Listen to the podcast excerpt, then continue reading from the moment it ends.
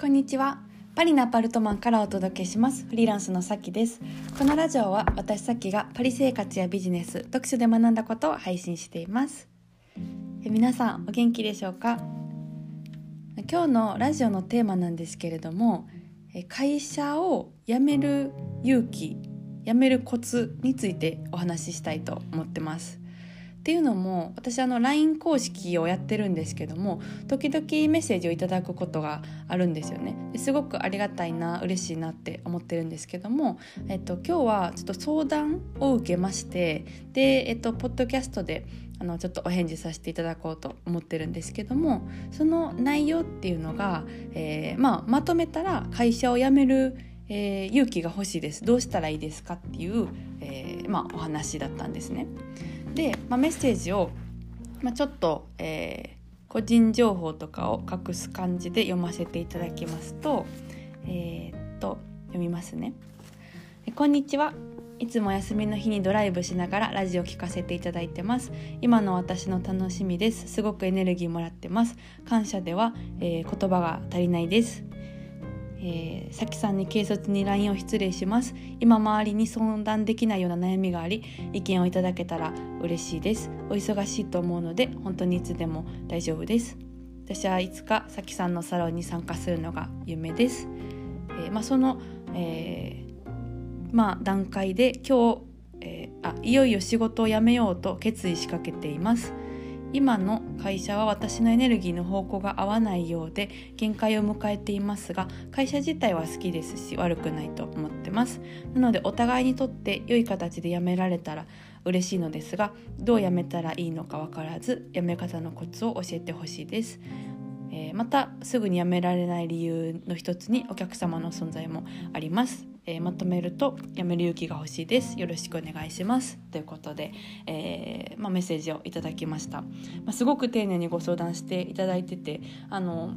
まあ、大事なお話だと思うので、えー、私に相談していただいてあの嬉しく思いました。ありがとうございます。あとラジオも聞いてくださっているということで嬉しいです。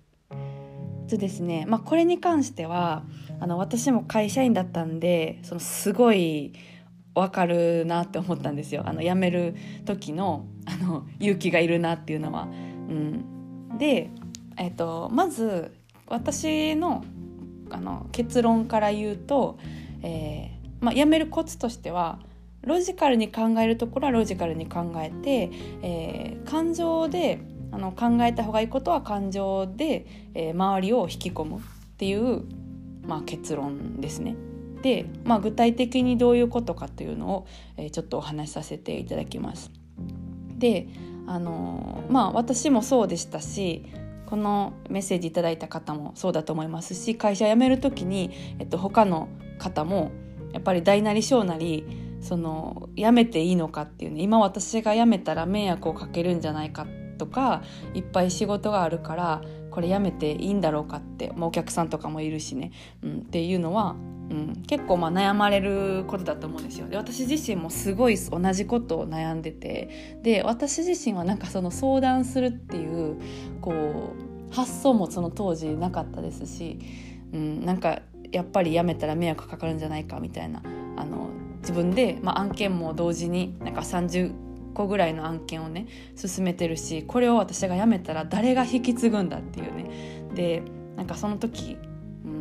私の部署には後輩もいなかったから、えー、これは先輩に引き継がないといけない。めっちゃ申し訳ないなみたいな。しかも30個ぐらいもあるし、えー、まあ、他の先輩とかも結構いっぱい案件を持ってるからなんか私が辞めたら崩壊しちゃうんじゃないかとかすごい思ってたんですよ。であの担当のねお客さんも、えー、いるし私が今までいろいろやってきたのに辞めたらどどうするんだろうこの後みたいな感じで、まあ、結構考えてたんですよ。うん、でそれってあの、まあ、俯瞰して考えるとすごい感情的に考えてるってことじゃないですか。でここの部分って実際はロジカルに考えた方がいいなって思っててっていうのがその会社っていうのは私も会社員になったこともあるし会社経営の方もしたことあるから、えー、あの今だったらすごいわかるんですけど会社はあの1人辞めてもあの回りますので、えー、自分が辞めたかったら辞めた方がいいと思うんですよ。うん、で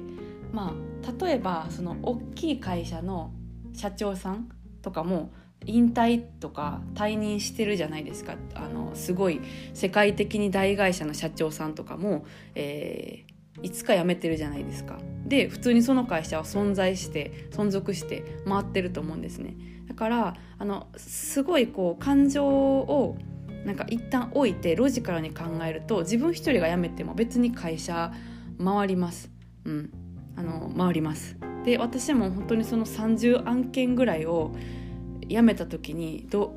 あのどうなるんだろうって思ってたんですけど会社普通にまあ今もありますし、うん、で、えっとまあ、結局それは同じ部署の先輩とかが引き継いでくれたんですけども、うんまあ、私には特に何て言うんですかねその文句とか あの不満とかは、えー、言わずにで今も仲良くこう帰ったりしたらご飯行ったりとかね、えー、してるんですよ。うんだからあの結論まあ結論から言うとやめても大丈夫です。会社回ります普通に。うん。そうですね。でやっぱその感情的に考えるとなかなか辞めれなくて私も2年ぐらい 悩み続けながら働いてたんですけど実際やっぱりその会社を経営してる側からしてなんかそんなに限界って思ってるのに働かれてもうんなんていうんですかね会社にとっての利益ではそんなにないんですよね。あえてなんていうんですかね冷たいというか言い方をしてますけど あのやめやすいように。うん、あのエネルギーが低くはその自分の会社の利益のために働いてもらってもその利益率っていうのは多分あの上がりにくいと思うんですねエネルギーの低い人がいっぱい社員さんとしていたら。でそれは別にその、えーと社員さんとか例えば昔の私だったりとかが悪いっていうわけではなくてただなんか合わないところにいたとか別で別の場所で、えー、もっと、うん、とエネルギーをちゃんと使えるところがあるだけなので合わないっていうだけなので、うん、あのまあ正直その会社にとってもその働いてる個人にとってもエネルギーが合わなかったりとかするんだったら、えー、やめた方がいいと思います。うん私ももしあの自分のなんか会社とかのスタッフとかでエネルギーが低くて限界なのにあの周りに悪いと思って働き続けてる人がいたとしたらあのすぐやめてくださいって言いますそれはなんかえっと何でしょう感情的にえもうそんなんやったらやめてっていう意味じゃなくて今さっき言ったみたいにあのお互いにとって全然良くないので、えっとはい、やめた方がいいと思います。はいで、まあ、渦中にいたらなかなかそう考えるのは厳しいんですけどね、うん、実際私ももう2年ぐらい悩んだんですごいわかるんですけどあの先がないしそういうふうに働いてても、えーと、会社にとってもその会社員の個人の人にとっても、うん、あの普通にやめた方がいいです。そういう状況だったり感情だったりすると。うん、であ会社回ります。大丈夫です。はい。であとそのもし辞める時に周りに言ったりとかねお客さんに言ったり社長に言ったりとかしないといけないと思うんですけどこの時はロジカルに立ち回らない方がいいと思うんですよ。っていうのがロジカルに立ち回ろうと思うと例えばなんか今今の私が言ったみたいなことをね言って、えー、周りに言って辞めるとあの結構確実に品縮買いそうじゃないですか あの会社にとっても不利益であの辞めても会社もあると思うんで私あのエネルギーが限界なんでやめますって言ったら あのちょっと圧力を起こすと思うんですよ。でこここの場合では自分がかんあの感情的にその周りに迷惑かけてしまうんじゃないかとかお客さんのことをすごい考えて、えっと、なかなか前に進めないっていう感情の方を、えー、周りの人に伝えて周りを引き込んであのやめるっていう方がいいと思うんですよだからなんか必要なところ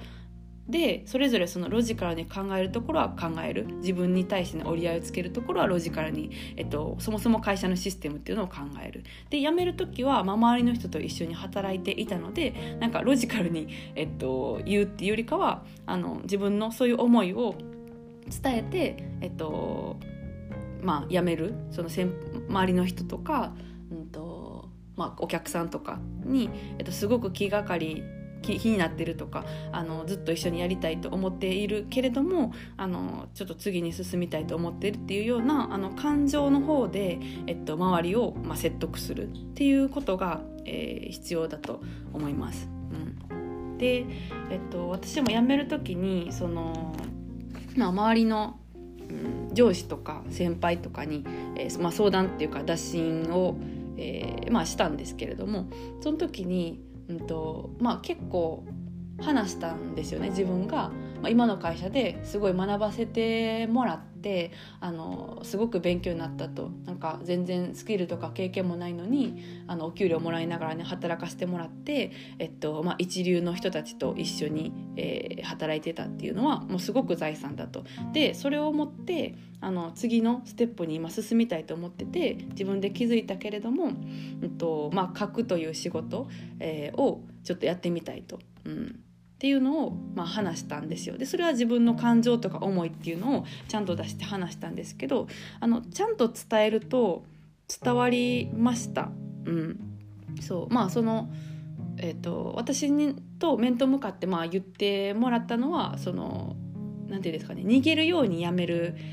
んだったらよくないけれども何か次行きたいっていうあのポジティブな理由で辞めるんだったら、えっと、あの応援するとあの辞めてもいいって、えーまあ、部署の、うん、上司とか先輩とかに言ってもらったんですよ、うん、だからすごい、まあ、ありがたいなと思ってて多分その後ね案件引き継いだりとか、えー、と大変なこともあったかもしれないんですけども、うん、そういうふうにまあ送り出してもらってでそれは多分なんか私が感情をちゃんと伝えたからっていうのもあるんじゃないかなと思ってます。うん、なので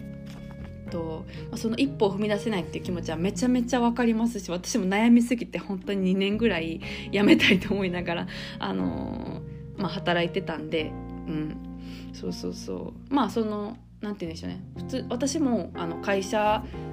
自体は好きだしあの悪くないって思っちゃうんですよ。で周りの人とかはすごい好きだったんですね。クライアントの人とか会社の人とか。ただなんかその会社の、えー、やり方働き方だけがあのあまり好きじゃなかったんで、うん。まあ、そういう理由で辞めたかったんですけども、うん、なんでそのね当時のこともですごくすごくあの 共感してます。で、はい、私の答えは、うん。ロジカルに考えるとかロジカルに考える。で感情的に、えっと、伝えるところは感情で周りを引き込むっていうのが、うんまあ、やめる勇気だったりとかやめるコツなのかなって、えー、思います。うん。